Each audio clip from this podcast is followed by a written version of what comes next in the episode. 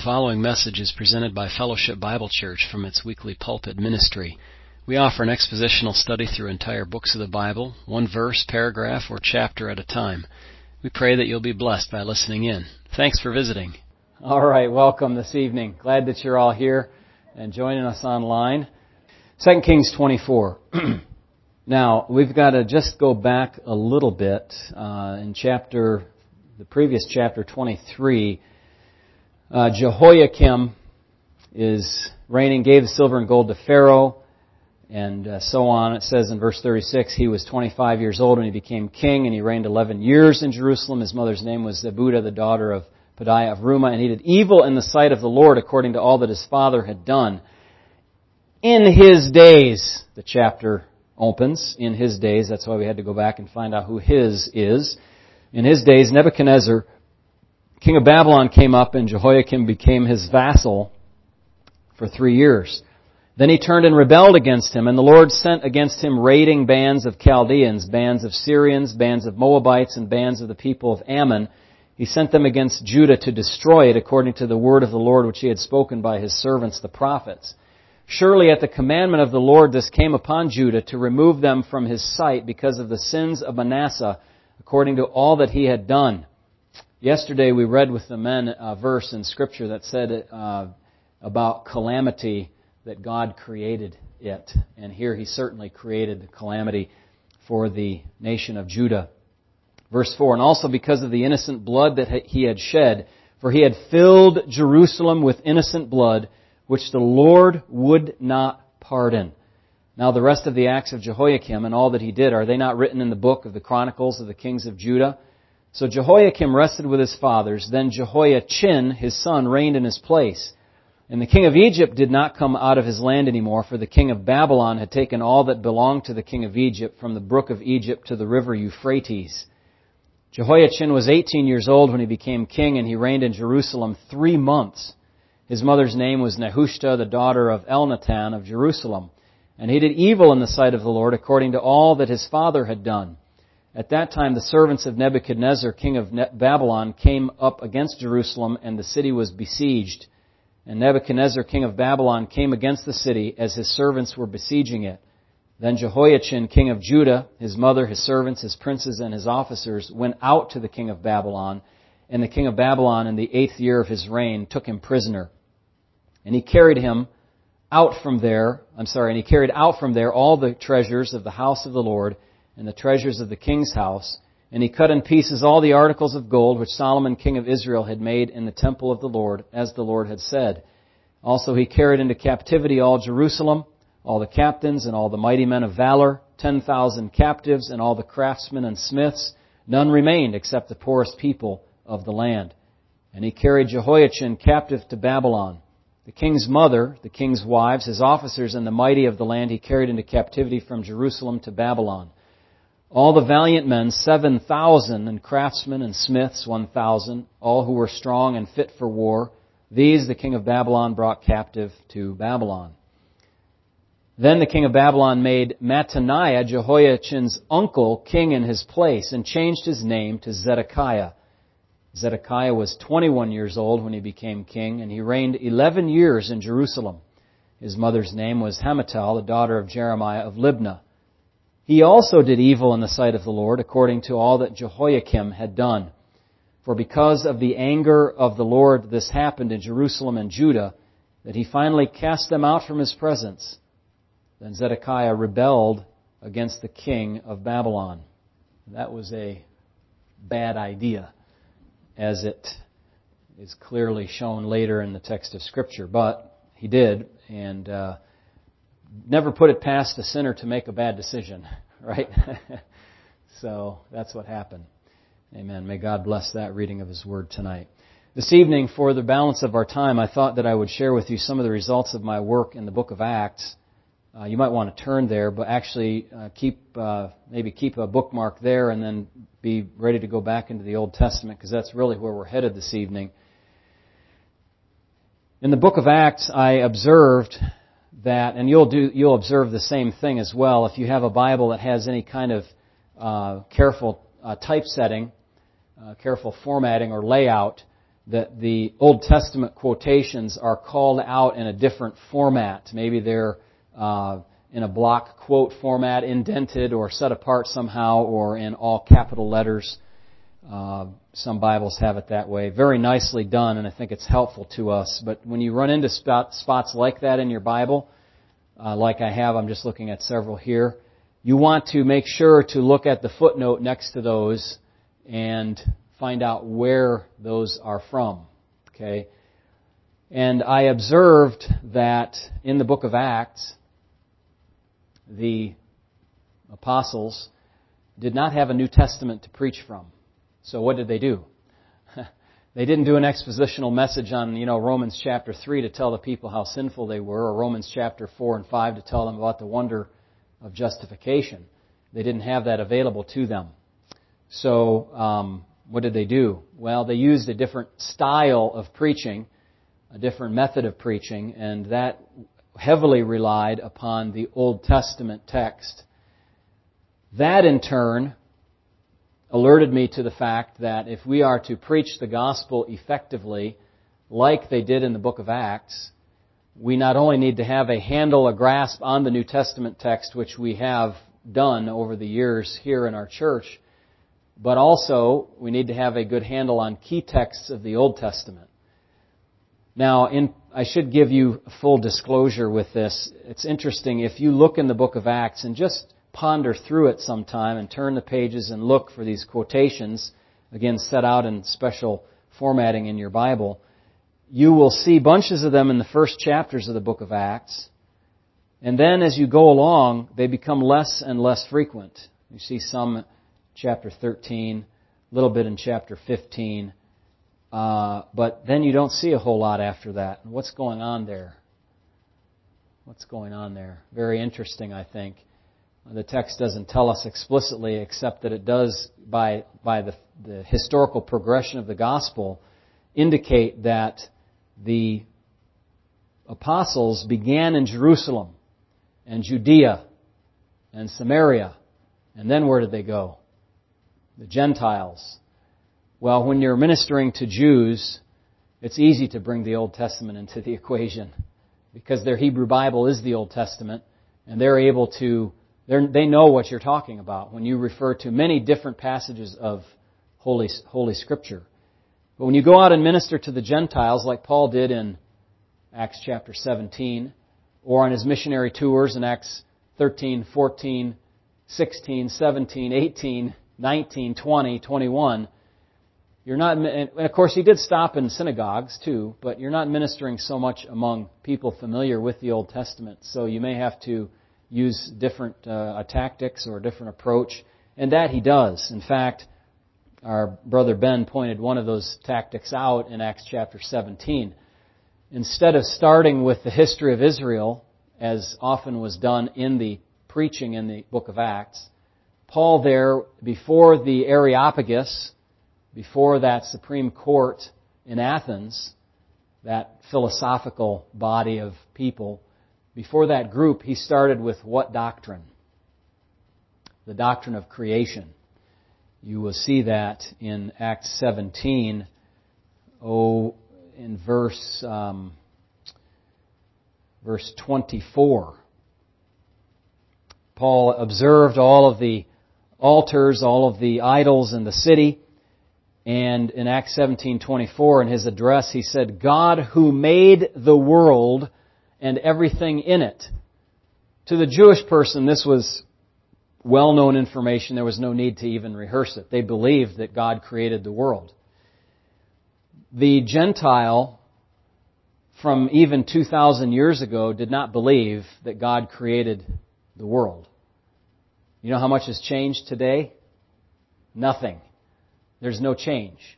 They've, you know, the Gentiles, the unbelievers have substituted evolution for the, uh, you know, Zeus's and uh, and all those different gods that they had cooked up in their minds. They've they've replaced that that God with the God of science, so to speak, to answer the uh, otherwise unanswerable questions to them of the question of origins and purpose and all.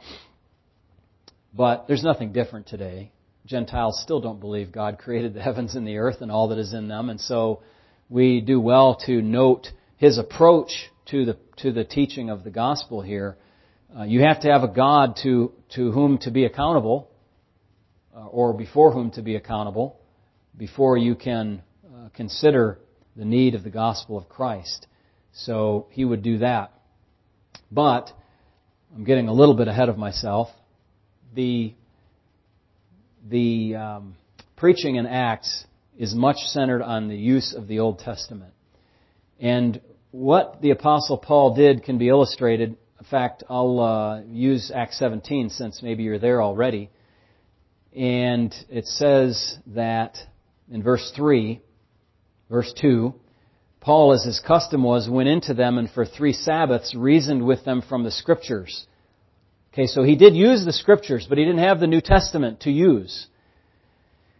He sa- and it says this, he was explaining and demonstrating that the Christ had to suffer and rise again from the dead.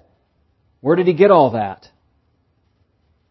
He got all that from the Old Testament Scriptures. Okay, it says he reasoned with them from the Scriptures. What did he get out of there? He was able to, from that body of literature, explain and demonstrate that Christ had to suffer and rise again from the dead. Now, if he can do it, if he can do this, you can do this. The question is, how did he do this?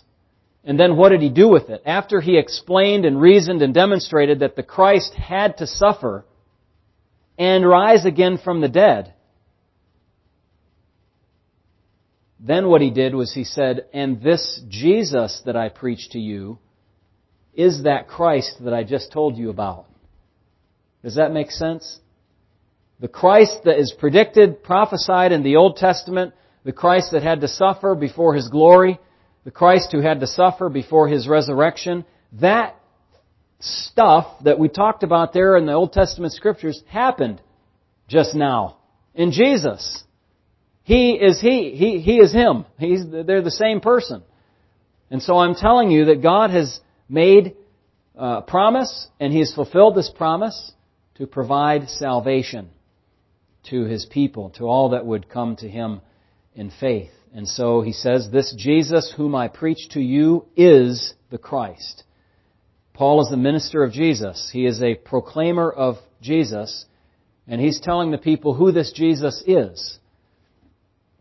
To do that effectively, if you were in this very same context, or similar evangelistic contexts that you might find yourself in today, you would have to be able to use the Old Testament text to open up somebody's vista into who the Christ is. Now, that is uh, exceedingly difficult with modern uh, young person today, as we experienced, I think, not, uh, not many days ago, where there is zero biblical literacy. What do you do? I mean, zero. You start from the beginning. I mean, you have to give an overview of the whole thing. And even more than that, I mean, an overview isn't even enough. These texts that we're going to go over, we ought to be most familiar with. But a person who is just a, a neophyte, as it were, somebody who's just coming into contact with the Bible, it's going to be tough for them. So it's going to behoove you to be able to bring them into that experience of knowing the Scriptures. And probably by taking your Bible, explaining what the Bible is, and then turning to particular sections of it and showing them, look at what it said. Look at this prophecy. Look at what happened. Look at this person they're talking about. Look at Isaiah 53 and so on. So what we want to do is we want to familiarize ourselves with some Old Testament texts that we should have uh, oh, thank you, John. Well memorized. yeah, that's good. Um, in our minds so that we can use them. So I hope you're interested because you should be interested in evangelizing your lost friends and family and neighbors. So let's turn our Bibles to the book of the Psalms first of all. Psalms are often quoted in uh, the book of Acts and throughout the New Testament. We're going to go to Psalm 16 first of all. Psalm 16. Psalm 16. Now, I should caution us, uh, just comes to mind, actually came to mind this afternoon as I was pondering this, that not every Old Testament text that is used in the New Testament is a direct prophecy of Christ. I think we talked about this yesterday morning, didn't we, with the men. But many of the ones that I have selected are very direct prophecies of Christ. Um, and but it, it does help us to remember that not all of the texts are like we've talked about before. Hosea 11 is not a prophecy of Christ; it's just a statement of history, and that statement of history is parallel to or similar to something that happened in the life of Christ. Some of these, though, are a little bit more direct. Psalm 16:8 I have set the Lord always before me because he is at my right hand I shall not be moved Therefore my heart is glad and my glory rejoices my flesh also will rest in hope for you will not leave my soul in Sheol nor will you allow your holy one to see corruption You will show me the path of life. In your presence is fullness of joy. At your right hand are pleasures forevermore. Now, uh, go back to the book of Acts and find where that quote is used.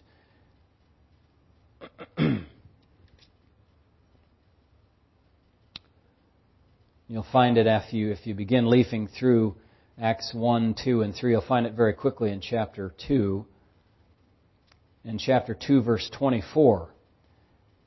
Peter preaching says, whom God raised up, obviously speaking of Messiah, having loosed the pains of death because it was not possible that he should be held by it. For David says concerning him, and then gives the quotation, my flesh will rest in hope. You will not leave my soul in Hades, nor will you allow your Holy One to see corruption. You've made known to me the ways of life, and so on. And then verse 29, Men and brethren, let me speak freely to you of the patriarch David, that he is both dead and buried, and his tomb is with us to this day. Now, his body has seen corruption, hasn't it? Has seen decay. Therefore, being a prophet and knowing that God had sworn with an oath to him that of the fruit of his body, according to the flesh, he would raise up the Christ to sit on his throne, he foreseeing this spoke concerning the resurrection of Christ, that his soul was not left in Hades, nor did his flesh see corruption. This Jesus God has raised up, of which we are all witnesses. I have two or three bookmarks for this study, okay? So hang with me. Psalm 16. So you ought to be somewhat familiar with Psalm 16, those last four verses of that psalm, as a psalm that speaks of the resurrection of Christ. You know, uh, let's put it this way. If you were limited to only use the Old Testament in your witness to a Jewish friend, would you be able to do it? Well, you ought to be able to do it because Peter was able to do it. You, you know, this book is no mystery. This is not up in heaven that you have to go up there to get it. It's not across the sea that you have to go over there and get it. It's right here. It's near you. It's in your lap. Okay? To adapt the phrase that we read this morning.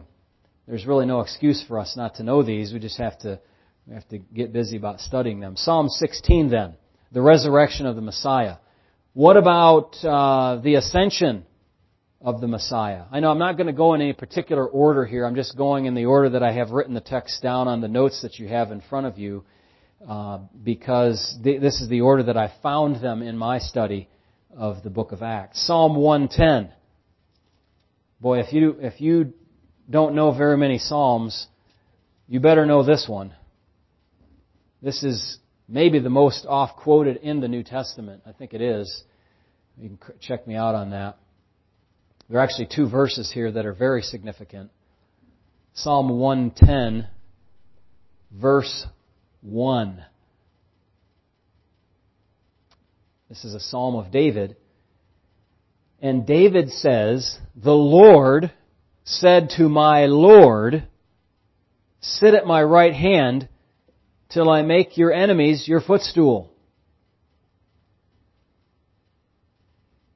That's happening right now. Jesus is sitting at the right hand of the Father, until his enemies are made his footstool. This speaks of the exaltation of Christ. To the Jewish person, this has got to be significant. One who came, was, who suffered, who obviously died, who was risen again from the dead, Psalm 16, has been told to sit at my right hand until I make your enemies your footstool. Now, undoubtedly, the Jewish person will quibble with the timing of all this. They'll say, well, the Messiah hasn't come yet, or something like that. But that's pretty preposterous on the face of all the evidence that we look at. I mean, it's just clear. Something very significant has happened.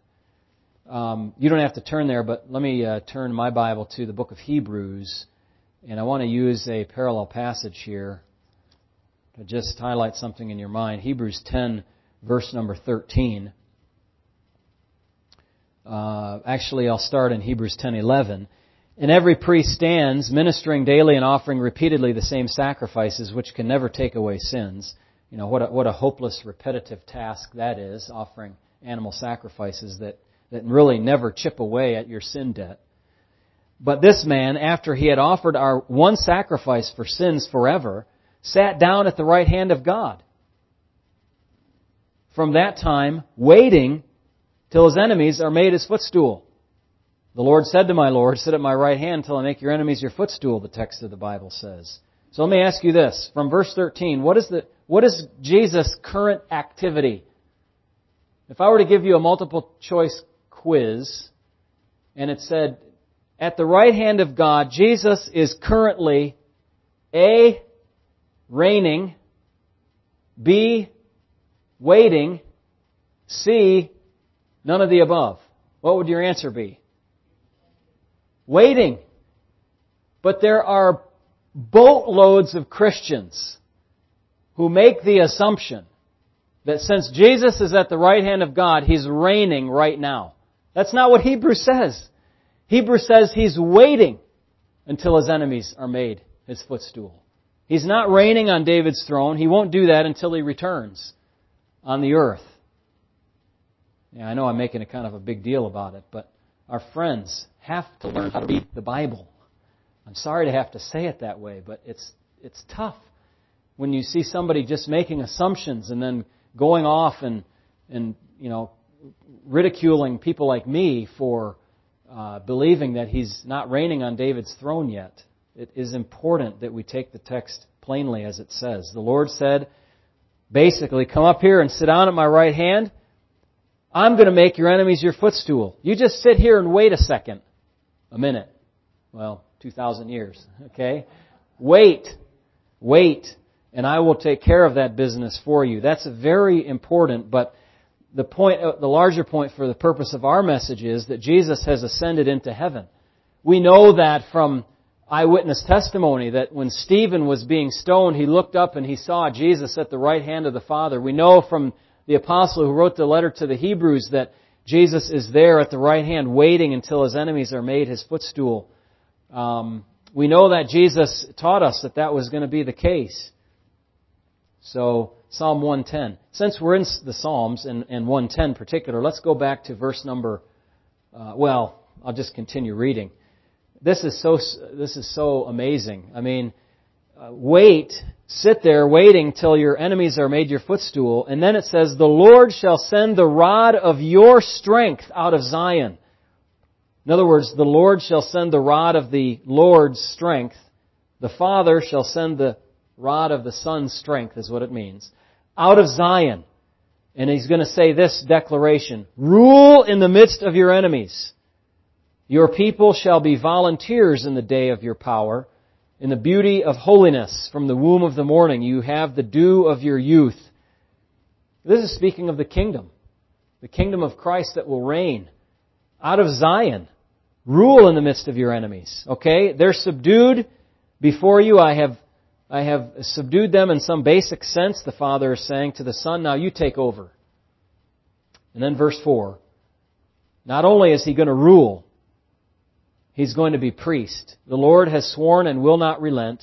You are a priest forever according to the order of Melchizedek.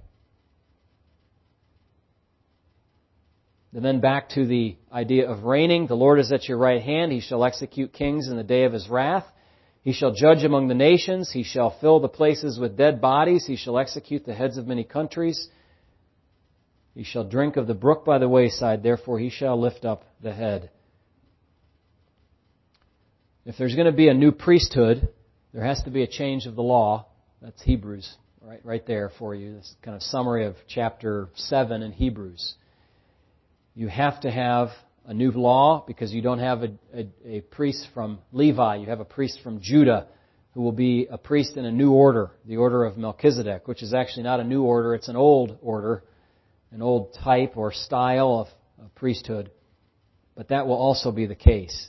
You've got to be ready to use that verse, especially with Jewish people who are, are fixated on the, on the sacrificial system. Uh, let's go back to the beginning of the Psalms. Another one that's used in the Psalms, especially in the context of persecution, is Psalm 2. And while you're turning to Psalm 2, let me just remind you that in Acts chapter 4, one of the two times that Peter and uh, the others are hauled in before the Sanhedrin, they uh, are forbidden to preach in the name of Christ. The second time, of course, they're beaten and then they're let go. But when they returned to their fellow believers, their little church there in Jerusalem, the people prayed in light of this persecution, and they said this. Psalm 2, 1. Why do the nations rage and the people plot a vain thing? The kings of the earth set themselves and the rulers take counsel together against the Lord and against His anointed, saying, Let us break their bonds in pieces and cast away their cords from us. So, in the context of persecution, the believers who have just been, at least their representatives, their pastor and uh, apostles, have been hauled before the, the leader of the, of the, or the Sanhedrin Council, they pray in recognition that the persecution they're facing is just exactly what Psalm 2 predicted would occur. You with me? So, this kind of ties in nicely with what our brother Jansen said this morning. I've written these things to you that you might not, what? Stumble. Stumble. That's John 16, verse 1, and the surrounding context that he went over today.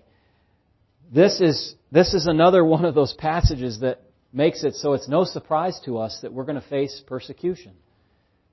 The rulers of the world, whether they know it or not, whether they're conscious of it or not, hate the things of God.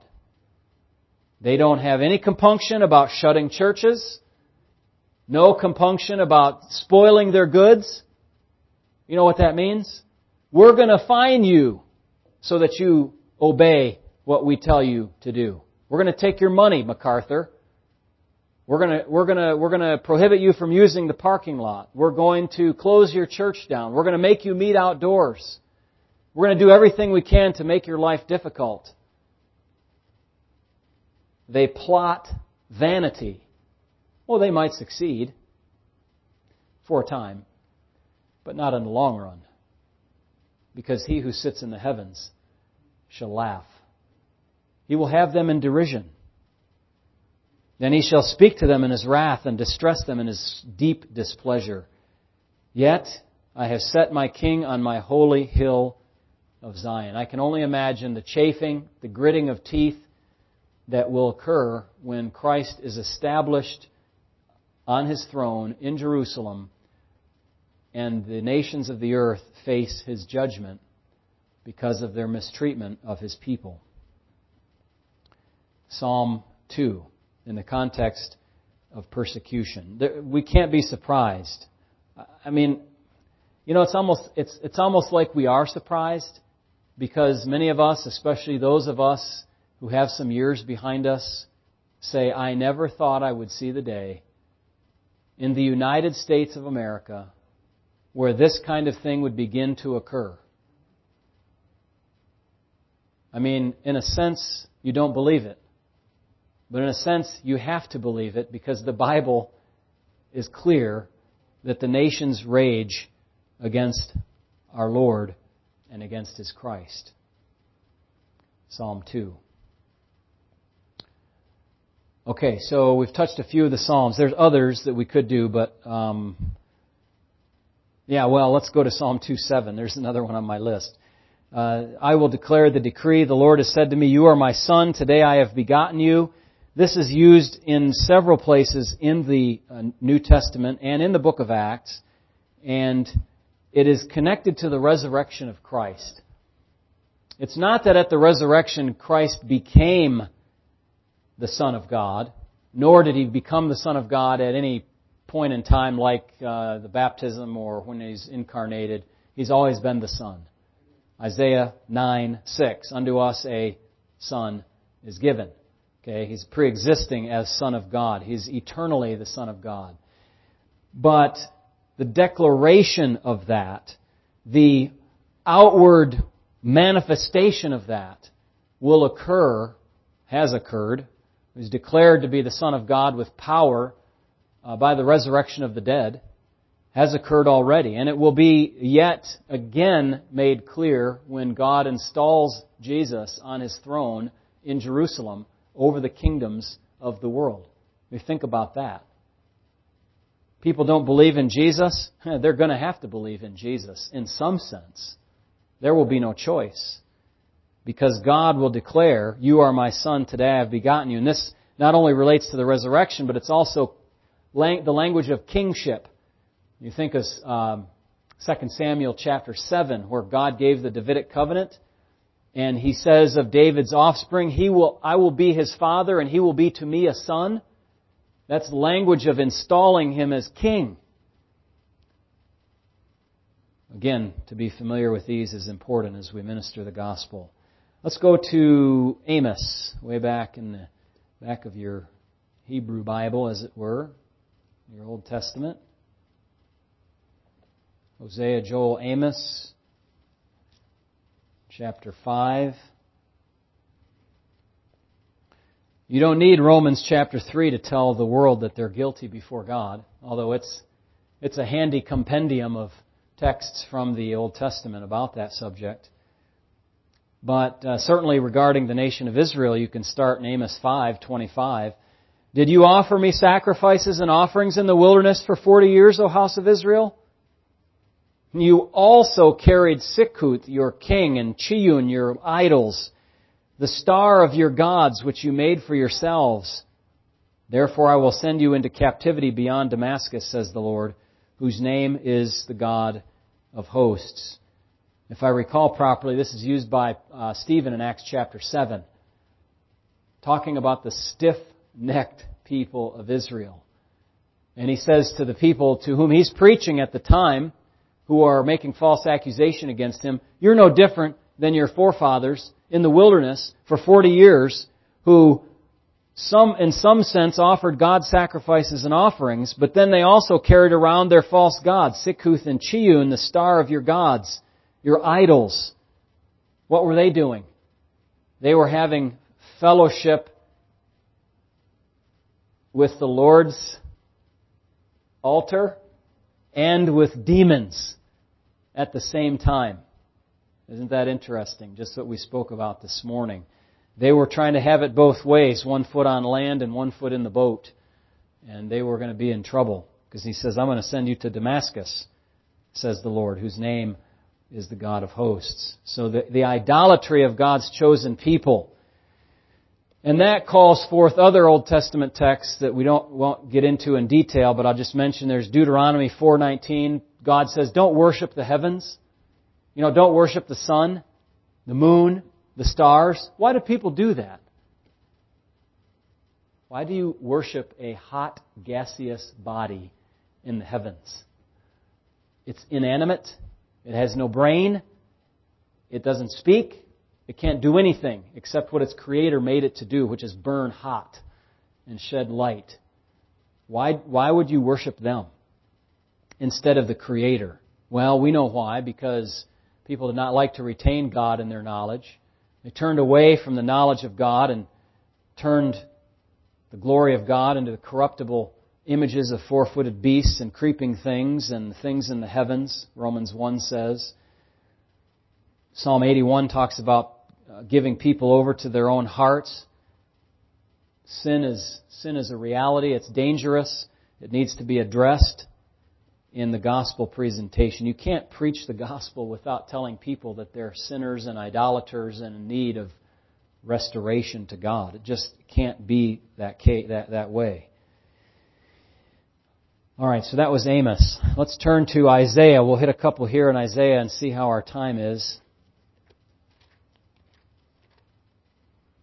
And we'll look at Isaiah 66. We'll kind of work our way backwards here. I've said sometimes to some of our brothers, Isaiah is among other books in the Old Testament kind of a black box to most of us. We know a few things about Isaiah, but to understand the whole of it seems like a huge task. You could probably say the same for Ezekiel and uh, Jeremiah as well. I mean, massive bodies of biblical text, and we have relatively little familiarity with the contents of those books. We need to have that familiarity. Isaiah 66, verses 1 and 2 is one example. Thus says the Lord, Heaven is my throne, and earth is my footstool. Where is the house that you will build me? And where is the place of my rest? For all those things my hand has made, and all those things exist, says the Lord. But on this one I will look, on him who is poor and of a contrite spirit, and who trembles at my word.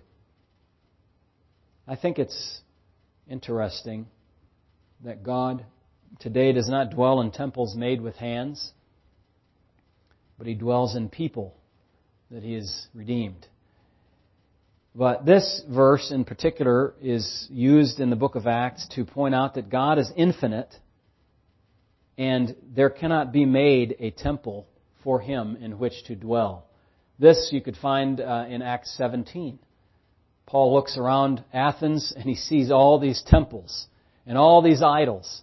And he says, you think that that building there or that building there or that building there can contain the creator of the universe? That is silly thinking. God does not dwell in temples made with hands. He is infinite. Saul or Saul, Solomon said this in 1 Kings 8, heaven of heavens cannot contain you, much less this house which I have built. This is just a, a, a scrap. A beautiful scrap it was, no doubt, from our perspective, but it was just a small little piece of real estate in the universe of the infinite God. A focus on earthly temples is incorrect. And many of our people in the world today have that focus, don't they? They go, I mean, there are, there are more than one billion residents on our planet that still think it's important to go to an idol's temple and to worship the idol. Literally. India and China, um, all over the place. You've got to go. You've got to go to Mecca to worship. Jesus said to the woman at the well, There comes a time when not on this mountain nor on Jerusalem will you worship. But those who worship God will worship in spirit and in truth everywhere across the globe because God is infinite and He's not limited to a temple made with hands. And then uh, let's go back to Isaiah 55.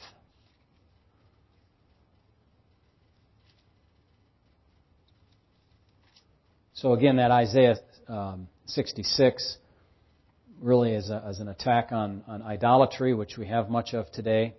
Isaiah 55 is another one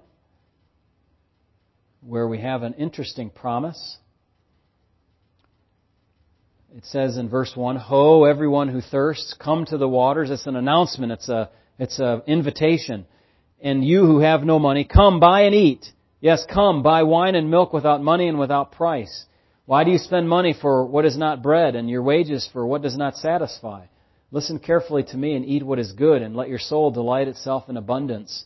Incline your ear and come to me. Verse 3 is where I'm going. Hear and your soul shall live. Hear and your soul shall live. And I will make an everlasting covenant with you, the sure mercies of David. The promise to David and his greater son, Messiah, is taught here that Messiah had to rise from the dead. You know, you can't have a, you cannot have an operative promise with a Messiah who is dead. Make sense? So, by implication, these verses that we've looked at that deal with the resurrection of the Messiah, or the, with Messiah and these future promises, have to show that there is a resurrection of him who suffered and was put into the grave. By, by implication. Has to be by, by good and necessary implication, we say, from the Scriptures. And then, of course, two chapters back, Isaiah 53.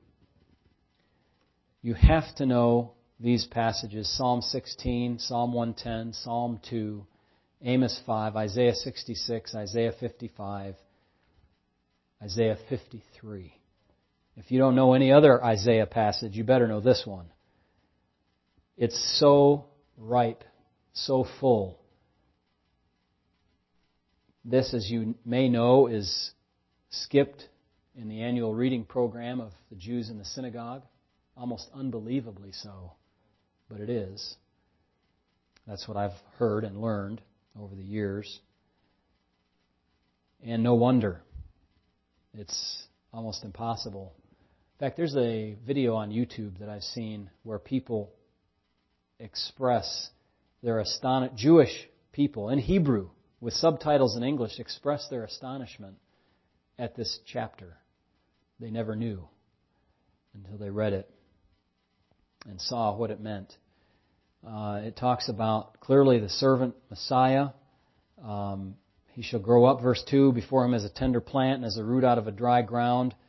Uh, verse 3, he's despised and rejected by men, a man of sorrows and acquainted with grief.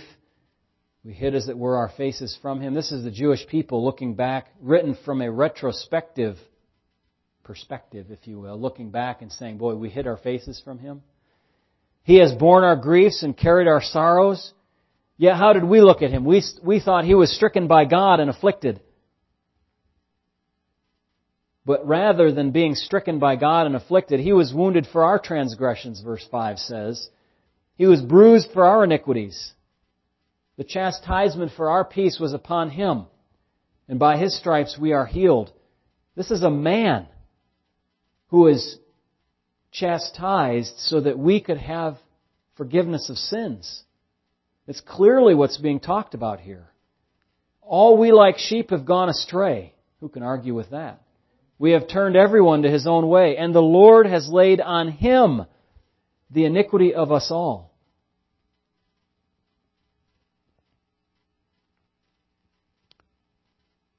Philip, in Acts chapter 8, ran into a man who happened to be reading the next verse.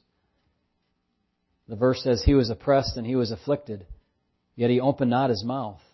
He was led as a lamb to the slaughter, and as a sheep before its shearers is silent, so he opened not his mouth. He was taken from prison and judgment. That really means really the opposite of that, as we looked in detail a few weeks ago. That uh, in in injustice and oppression, his judgment, his proper justice was taken away. And who will declare his generation? For he was cut off from the land of the living. Don't let the the, the euphemism in the Old Testament uh, confuse you. To be cut off from the land of the living means simply to be killed.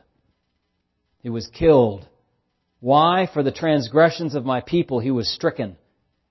And then they made his grave with the wicked, but with the rich at his death, because he had done no violence, nor was any deceit in his mouth. God was pleased to bruise him. Listen to this. He has put him to grief.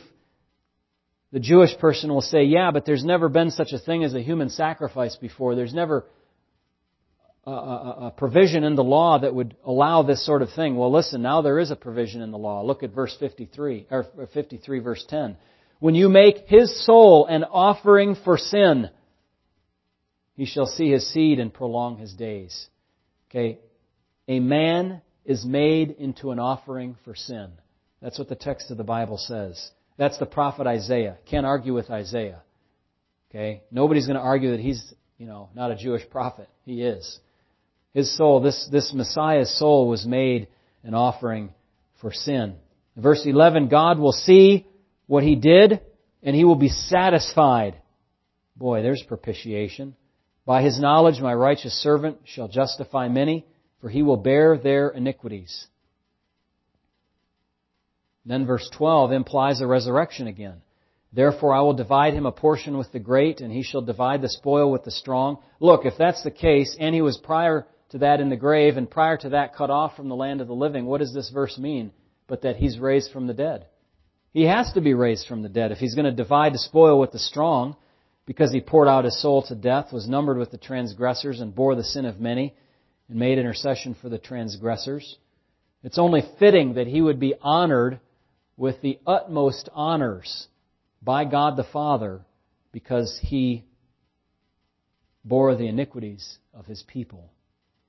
That's Isaiah 53, 7 and 8. And that is, again, in Isaiah, or uh, Acts 8, you find that. Isaiah 53 quoted in Acts 8. And you ought to be familiar with it if you're witnessing to Jews or to Gentiles. Okay? So, we're going to stop there tonight. We've gotten uh, almost a third of the way through my list. Okay, so we have I have almost 30 texts of the new of the Old Testament that we should have some level of familiarity with. You have them all listed there on your notes. You can make a study of those, or wait until the next time when we work on some more of these to give you some more comments on them. But I hope it's helpful, and I hope beyond that that this study, as it did for me, inspires you to say, "Hey." I can do some of this. I can know some of these texts. If I'm witnessing to somebody and I don't, you know, maybe I don't know them cold like in my memory, I can still open my Bible, turn to them, and say, hey friend, listen to this. Just let's read this. Let's think about what it says. Let's talk about, you know, sin and uh, Messiah's self-sacrifice and his resurrection from the dead, your need of salvation. And you can do that all from the Old Testament by selecting a number of texts out of there in any variety of ways, dozens of combinations. There's no, you know, uh, formula here. You, you use the texts as they are, as they come up in the conversation, as the topics need to be covered with the person that you're witnessing to. So may it inspire you to say, I'm going to take this up. I'm going to learn the scriptures just another notch better than where I'm at now, and I'm going to use that in witnessing to people and uh, I can almost guarantee you, you study the text with that in mind, God's going to give you somebody who you're going to say, ah, I know a text I can read with them. Have you ever had that experience happen? You know, I was reading a text, and then two days later, somebody asked me a question about that text, and I had it right in my head already. Um, I can't explain that, but uh, the more familiar you are with Scripture, the better you're able to minister to people that you come in contact with randomly. And you just need to know this stuff because, um, you know, it's not going to necessarily be on your calendar. Witness to so and so when you, they ask me a question at work or after work or whatever. You got to be ready. So maybe, maybe this inspires you to do that. Let's pray. Heavenly Father, I pray you'd help us to know your book, including what we call the Old Testament, but which is just as much a part of the Bible as the New Testament. There's no uh, distinction and inspiration between the two uh, sections of the library. In fact, I would prefer to just drop the nomenclature altogether and just call it one whole Bible instead of two testaments because people get so turned around with that notion of an old and a new. And so help us, Lord, to know the Psalms, Isaiah, some of the minor prophets, some of these key texts. And Lord, although we know that we can continue to add to our list and it can grow bigger and bigger as we become more knowledgeable in your word, let that not daunt us from beginning the task of knowing a few verses here and there in the Old Testament to be able to witness effectively, not only to the Jew, but also to the Greek. In Jesus' name, amen.